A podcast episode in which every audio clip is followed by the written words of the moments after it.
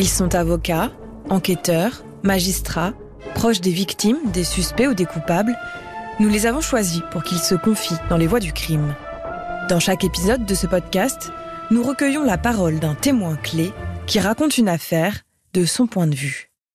Je suis Marie Zafimehy, journaliste à RTL, et dans cet épisode, j'ai choisi de vous parler d'une condamnation. La condamnation de l'État dans l'affaire du féminicide d'Ahlam Sehili, une jeune femme tuée en 2010 par son mari. Le 17 avril 2010, le quartier Hautepierre, au nord-est de Strasbourg, est en émoi. Un homme de 43 ans vient de sauter du 6e étage. Il est mort sur le coup. Appelé par des voisins, les secours montent à son appartement. Le décor est sanglant. La mère d'Ahlam, l'épouse de l'homme à terre, est là en état de choc.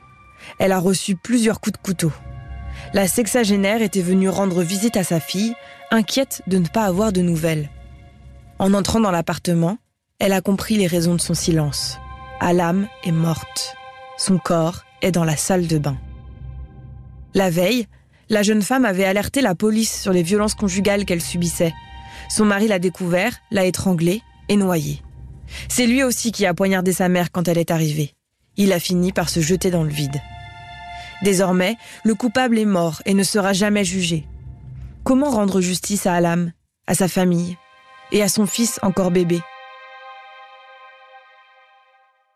La voix du crime de cet épisode, c'est Hager Sehili, la sœur d'Ahlam.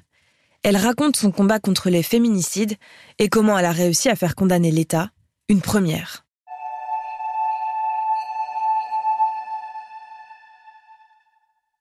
Bonjour Hager Sehili. Bonjour. Comment vous apprenez tout d'abord ce qui est arrivé dans l'appartement d'Ahlam, votre sœur, ce 17 avril 2010 ? Alors j'ai un appel un samedi, alors que j'allais sortir avec mes enfants. Et en fait, c'est un appel d'une amie de mes parents sur Strasbourg, qui est voisine avec ma sœur, et qui me demande si j'ai des nouvelles de mon père, ou de ma mère, ou de ma sœur. Donc moi, je suis à Nice. Je lui dis non, mais tu es sur place. Qu'est-ce qui se passe ? Elle me dit non, rien. Et en insistant, elle me dit, ma voisine, donc, qui est voisine avec ma sœur forcément, me dit qu'il y a les pompiers en bas du bâtiment et qu'un Tunisien a tué sa femme et s'est suicidé. Et elle finit par me dire, et la victime est de la famille Sehili. Voilà, je tombe par terre, je crie. On était censé sortir avec mes enfants, donc mon ex-mari était sorti pour ramener la voiture, parce qu'on était garés loin. Et le temps que je finisse aussi de regarder un match de hand de l'équipe nationale tunisienne, parce que je suis fan, mais on n'est pas descendu. Et quand mon ex-mari, comme il était garé en double fil, a sonné au parlophone, c'est ma fille qui lui a répondu, elle lui a dit « Papa, monte, maman, elle est par terre, elle se tape la tête par terre ». Là, votre mari monte pour vous retrouver. Et qu'est-ce qui se passe ensuite ? Je crois que c'était trop violent pour mon cerveau. Je me suis calmée d'un coup et je me suis dit non, c'est pas ma sœur. Et j'ai regardé mon ex-mari et je lui ai dit, je dis mon ex-mari maintenant, mais à l'époque on était mariés. Et je lui ai dit, on va emmener les enfants manger et après on va au ciné comme prévu.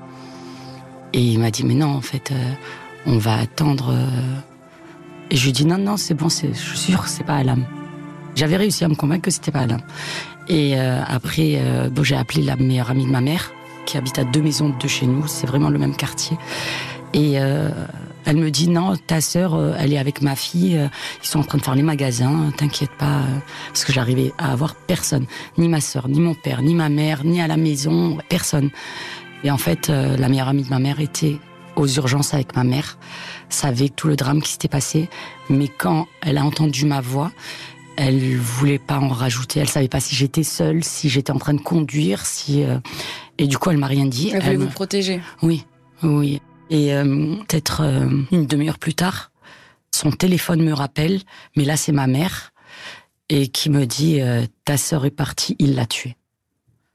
Et là, j'hurle à la mort. Je perds mon cœur, mes tripes. Je pouvais pas hurler plus fort.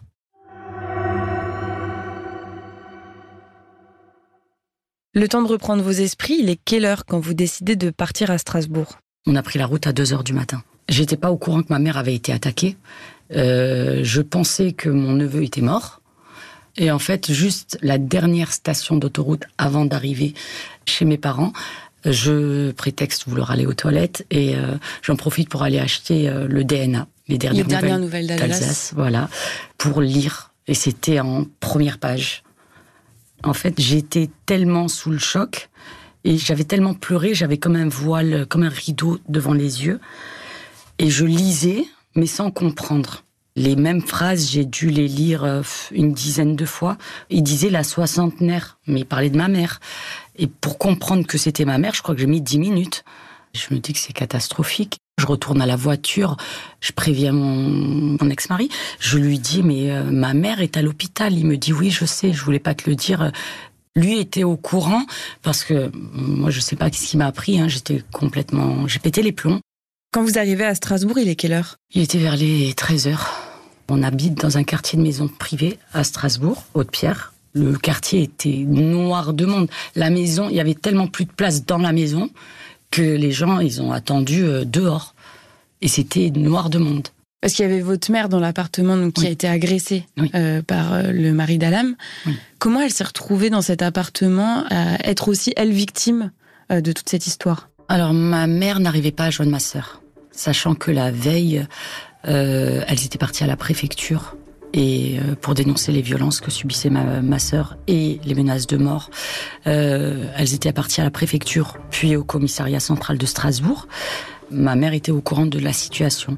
Donc le lendemain, mes parents sont partis aux courses et ma mère, arrivée en bas de la maison, a dit à mon père « Tu décharges la voiture et tu me rejoins ». Donc elle est partie voir ma sœur, qui ne répondait pas au téléphone. Et... Quand ma mère a sonné, il lui a ouvert. Elle est montée, il lui a ouvert. Il a refermé la porte derrière elle. C'est une porte blindée avec 4 verrous fermés. Elle lui a dit, mais où est ma fille? Il lui a dit, dans la chambre. Et arrivée devant la chambre, elle voit mon neveu, âgé de 2 mois, en body sur le lit. Et elle voit tous les habits par terre de l'armoire. Et en se retournant pour lui dire, mais elle est où ma fille? Elle se prend le premier coup de marteau sur la tête. Et un enchaînement de coups de marteau. Elle réussit à lui arracher le marteau et il a sorti un couteau de sa taille. Il a commencé à la planter.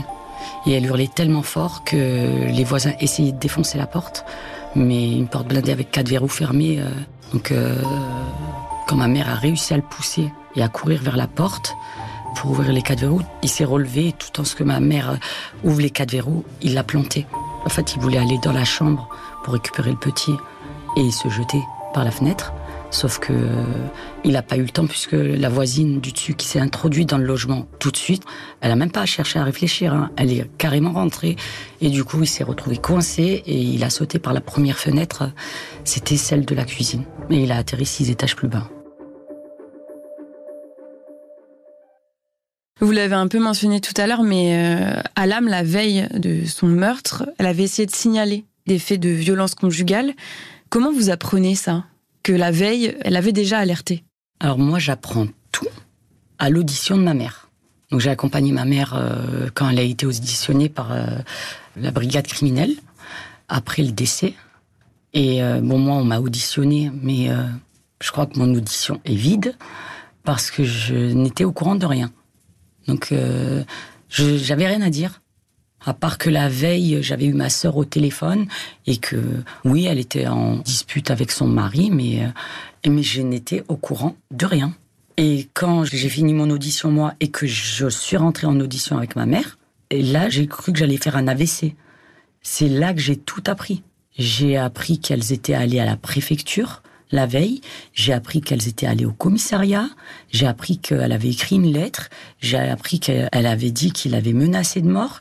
qu'elle était battue. J'ai cru que j'allais jamais remarcher, quoi. Oui, donc elle s'est rendue à la préfecture pour essayer de faire annuler son titre de séjour, c'est ça ? La régularisation. Mais en fait, il n'a même pas eu le temps de faire sa visite médicale, qui était prévue le mardi qui a suivi, puisqu'il est arrivé en France le 5 mars 2010, et ça s'est passé le 17 avril 2010, donc 1 mois et 12 jours après. Parce qu'après, moi, je demande des comptes à ma mère. Je lui dis, mais comment ça se fait ? Je suis au courant de rien. Qu'est-ce qui s'est passé? J'ai ma sœur tous les jours au téléphone et je ne suis au courant de rien. Et apparemment, tu étais présente à la préfecture, tu étais présente au commissariat, donc tu es au courant de tout ce qui se passe. Et c'est là qu'elle m'a raconté que oui, elle était battue, que mes parents la soutenaient dans ses démarches, mais qu'ils voulaient, moi, me préserver parce qu'ils savaient que j'allais... Moi, je passe pas par quatre chemins. Moi, j'allais monter et m'expliquer avec lui. Et il y a cette phrase que la police dit à votre sœur quand elle va les voir. Mais en fait, le policier en question, l'OPJ, l'officier de police judiciaire qui la reçoit, ne pas prendre sa plainte et la renvoie vers le commissariat de quartier, même en ayant lu sa lettre qu'elle venait d'écrire à la préfecture en disant qu'elle était menacée de mort. Elle dénonçait les violences physiques qu'elle subissait, avec lettre avec tampon de la préfecture, datant du jour. Et avec tout ça, le policier l'a renvoyée au commissariat de quartier. Et quand elle lui a dit « Oui, mais monsieur, s'il m'arrive quelque chose », il lui a coupé la parole. Il lui a dit « Si vous arrive quelque chose, vous direz que c'est la faute de la police ». Alors je lève les yeux, je regarde l'OPJ qui était en face de moi. Et je cherchais une réponse dans ses yeux. Et pour dire « Est-ce que vous avez entendu la même chose que moi ? Est-ce que quelqu'un, un OPJ, peut dire ça ?» J'avais l'impression d'halluciner et de là je demande les caméras. Je demande à ce que les caméras soient préservées. Je leur dis que je compte déposer plainte contre X pour retrouver le policier en question. Et donc vous aviez quelle relation avec son mari? Aucune. Je ne l'ai jamais supporté. Moi je marche au feeling. Et déjà je n'ai pas assisté au mariage de ma sœur. Elle voulait décaler son mariage parce que j'étais enceinte de mon fils. Et j'accouchais 10 jours après son mariage, et le mariage se passait en Tunisie. Donc je lui ai dit non, tu décales pas ton mariage, quand tu reviens de Tunisie, tu passes me voir, et tu verras en même temps Ryan, son neveu, et voilà. Et je voulais qu'elle se marie, qu'elle s'épanouisse, qu'elle ait sa vie de femme, pas que ça dépende de moi. Donc elle s'est quand même mariée. Moi, ce soir-là, le soir de son mariage, j'ai passé toute ma nuit à pleurer sur la terrasse parce que j'étais pas au mariage de ma sœur. Et j'ai accouché 10 jours plus tard. Elle est venue me voir à Nice avec mes parents au retour de son mariage. On s'appelait tous les jours. On était fusionnels. On s'appelait tous les jours. On se racontait tout. Enfin, c'est ce que je pensais moi. Mais elle me racontait tout, sauf ses problèmes conjugaux. Elle le savait, depuis qu'on était petite, je la protégeais, donc elle savait que ça passerait pas.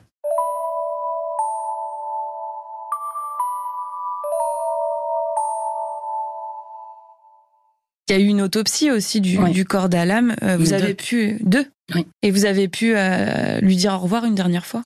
Oui, ça a été très, très, très difficile... parce qu'elle est morte de 3 causes différentes, hémorragie interne, strangulation et noyade.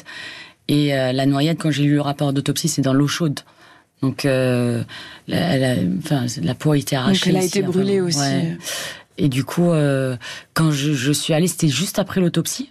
Le médecin légiste venait de finir l'autopsie. Il a juste sorti la tête comme ça, et il a demandé à mon mari, il lui a dit « Mais est-ce que vous ne voulez pas rentrer, vous, d'abord ?» pour voir si madame va supporter. Et je sais pas ce qui m'a pris. J'ai ouvert la porte comme ça, je l'ai poussé, lui, une sauvage. Je l'ai poussé et moi, je pensais que c'était comme dans les films, qu'elle est dans une salle avec le lit en plein milieu ou qu'il va me la sortir d'un tiroir. Mais en le poussant, elle était en face de moi, sur la table d'autopsie, avec le drap. Et là, je tombe. Mon ex-mari m'aide à marcher jusqu'à la table. J'avais les 2 coudes comme ça pour me tenir. J'arrivais même pas à tenir debout. Et là, je vois tous les bleus. Elle avait un cocard, la peau arrachée. C'était atroce. Et vous pouvez pas demander de compte au mari d'Alam, mais vous entamez quand même des poursuites judiciaires. Vous l'avez dit tout à l'heure, vous déposez plainte contre X.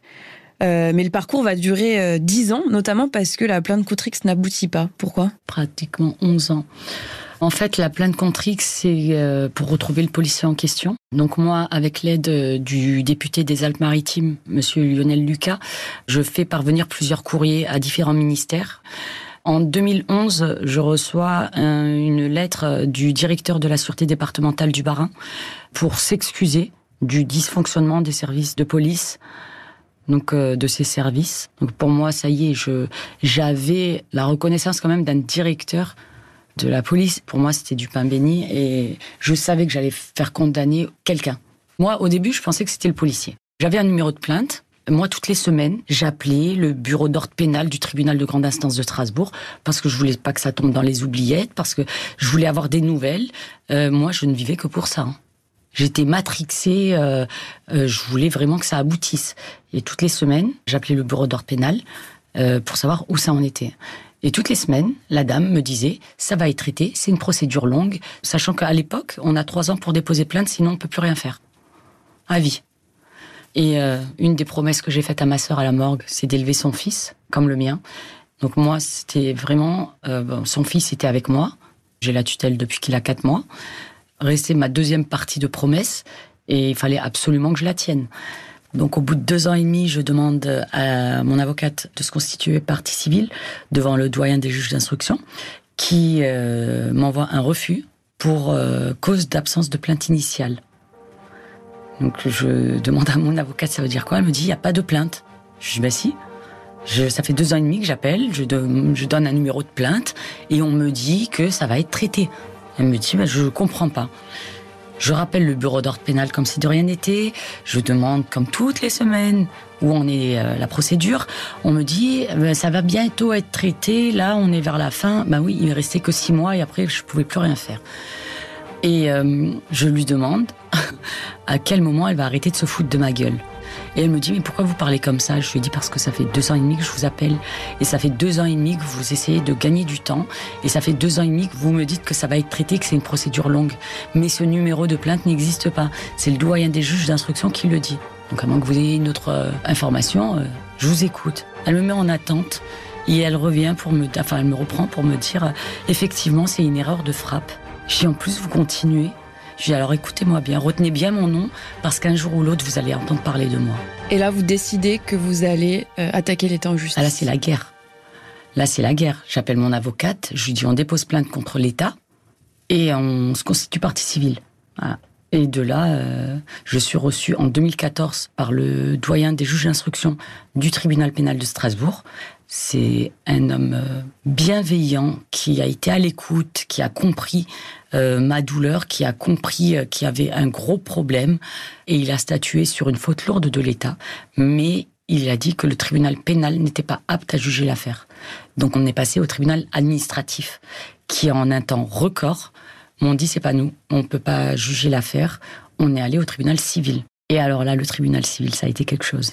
En totalité, ça a duré presque 11 ans. À partir de la mort de ma sœur, puisque ma sœur est décédée le 17 avril 2010, l'État a été condamné le 17 mars 2021. Et comment se passe cette période de 11 ans pour vous, personnellement? J'ai eu 2 cancers, un en 2012.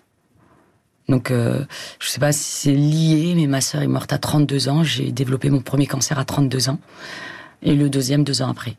Mais le deuxième, j'étais censée mourir. C'est le choc? Ah oui, tous les médecins, cancérologues, j'ai fait le test génétique, tout le corps médical s'est accordé à dire que c'était le choc.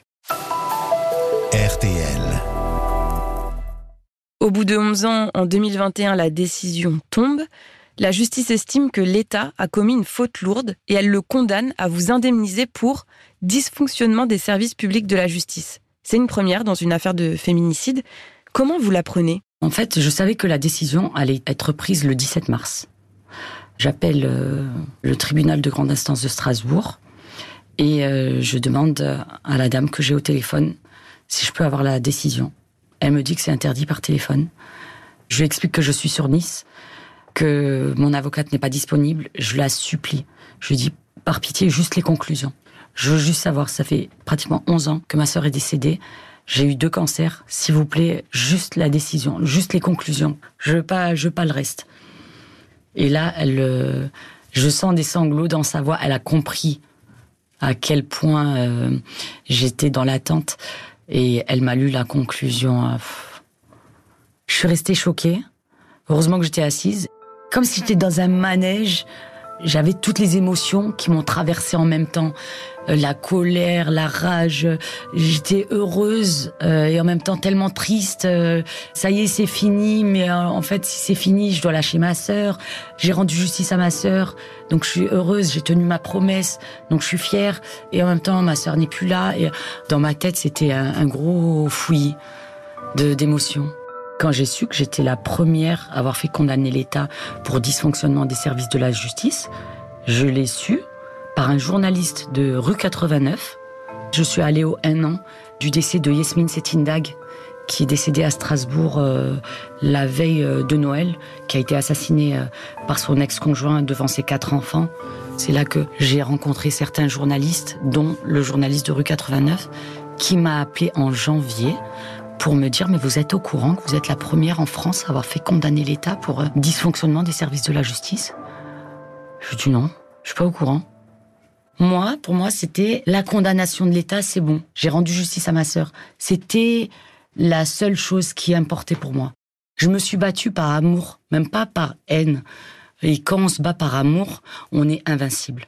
Pendant ce temps de procédure, vous l'avez dit tout à l'heure, vous avez obtenu aussi la garde du fils d'Ahlam. Comment il va aujourd'hui? Est-ce qu'il connaît l'histoire de sa mère? Oui, il connaît tout. Il l'a apprise il y a 2 ans. En fait, quand j'ai donné ma première interview à Origine Média, suite à un contact d'une de leurs journalistes, mais moi, j'avais pas mesuré l'ampleur du phénomène. Pour moi, ça allait faire 10 000, 15 000 vues au grand maximum. Voilà, j'avais raconté mon histoire parce qu'une journaliste m'avait demandé de raconter mon histoire. Pour moi, c'était... Mais c'est parti en millions de vues. J'étais appelée par des journalistes. Et à un moment, je me suis dit, mais Saïf, il n'est pas au courant de la vraie vérité. Saïf, le fils d'Ahlam. Le fils d'Ahlam. Il n'est pas au courant de la vraie vérité. Je lui ai toujours dit, je lui ai jamais caché que j'étais pas sa vraie maman. Il y a la photo de ma sœur dans le salon. Il sait que maman, c'est maman Ahlam, que moi, je suis une deuxième maman. Il m'appelle maman, parce que je l'ai depuis l'âge de 4 mois. Mon fils ou ma fille dit que Saïf, c'est leur frère. Moi, je dis que c'est mon fils et on n'a aucun souci avec ça, hein. Bien que tout le monde connaît la vraie vérité. Mais il fait partie intégrante de la famille. On ne fait pas de différence. Mais pour lui, c'était un accident. Que papa et maman soient morts, c'était un accident. Mais quand tout ça est sorti, Saïf, il était interne dans un collège. Et je me suis dit, mais s'il tombe sur une de mes interviews, s'il apprend la vraie vérité, je pourrais pas. J'ai appelé le collège, je leur ai dit, ne l'autorisez pas à aller sur les réseaux. Je prends un rendez-vous en urgence avec la pédopsychiatre. Parce que je voulais vraiment qu'il apprenne la vraie vérité avec un encadrement. Oui, et puis de votre bouche aussi. Ben oui, surtout important. Que ça soit pas de la bouche de quelqu'un d'autre. Heureusement, ils ont compris, donc ils l'ont pas autorisé à aller sur les réseaux. Lui, il avait pas très bien compris, c'était les vacances. On est allé voir la pédopsychiatre et on lui a annoncé. Et il a très bien pris. Et je me suis dit, mais il est dans le déni. C'est encore pire. Et la pédopsychiatre, elle m'a dit non. Elle m'a dit, vous l'avez entouré de tellement d'amour que pour lui, peu importe quoi. Il sait que ses parents sont plus là. Et le seul truc qu'il a dit, quand on lui a appris la vérité, c'est « Mon père est un psychopathe ». Alors déjà, j'ai fait les grands yeux comme ça parce que je savais pas qu'il connaissait ce mot. Il avait 11 ans, donc je savais pas qu'il connaissait le mot « psychopathe ». Et franchement, il l'a super bien pris. Enfin, super bien pris normalement, quoi. Ça l'a pas choqué plus que ça. Et est-ce qu'il a encore des liens avec la famille de son père? Bien sûr. Ah oui, quand j'ai eu la tutelle en France, j'ai fait reconnaître la tutelle française en Tunisie, j'ai fait une exéquatur de jugement et j'ai emmené Saïf voir sa famille paternelle. Il a connu ses grands-parents, paix à leur âme, qui sont décédés tous les deux. Il connaît ses tantes. Quand on va en Tunisie, il reste avec sa famille paternelle. Je m'entends très bien avec eux. Oui.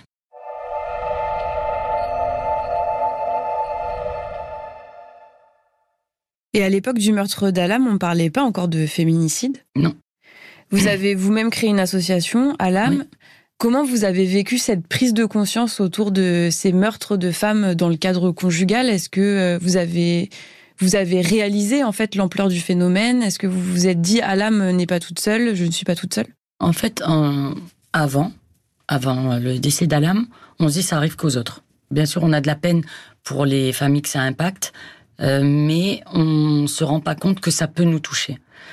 Après, quand ça nous touche, on se sent hyper seul.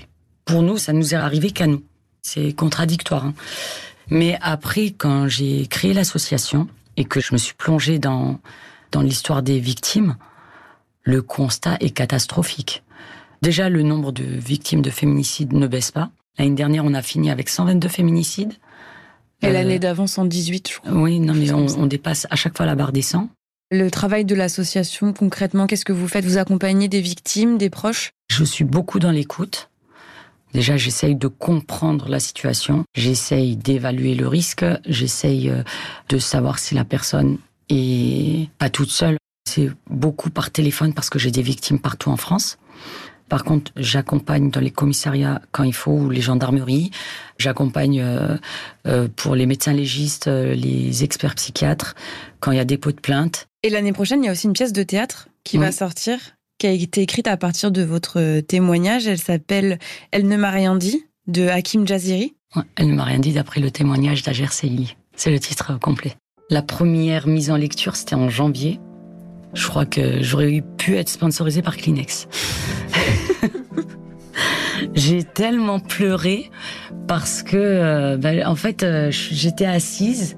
Déjà, je suis pas trop habituée au théâtre. Et ça fait très bizarre parce que limite, on se regarde, mais en même temps, on se dit c'est notre vie à nous. Mais en même temps, on a de la peine pour la personne qu'on voit, quoi. C'est une double peine. Après, à la deuxième mise en lecture, j'ai pleuré, mais un peu moins. Je pleurais. Moi, je suis une vraie Madeleine. Et aujourd'hui, comment vous vivez avec le deuil de votre sœur ? Je ne peux pas oublier ce que j'ai vu à la morgue. Même avec les années qui passent, la douleur est moins intense, mais elle est là quand même. Le manque, il est toujours là. Mais en même temps, je me dis qu'elle est là. Je pense qu'elle est fière de ce que j'ai fait et je sais qu'elle n'est pas morte pour rien. Je voulais absolument pas qu'elle meure pour rien. Déjà qu'elle meure, c'était une catastrophe. Mais si elle était morte pour rien, ça aurait été encore plus tragique. Je sais que son nom va continuer à résonner. Je suis d'autant plus fière que son nom va rester à vie affilée à cette première condamnation. Quand on va parler de la première condamnation de l'État pour dysfonctionnement des services publics de la justice, on va parler d'Ahlam.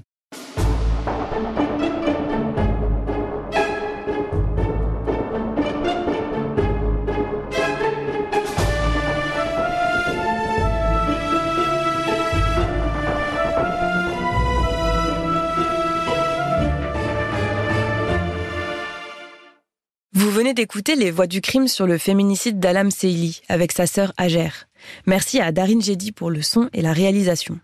Vous pouvez retrouver cet épisode et tous les précédents sur l'application RTL, rtl.fr et toutes nos plateformes partenaires. Et si vous aimez Les voix du crime, n'hésitez pas à nous laisser une note ou un commentaire. À très bientôt.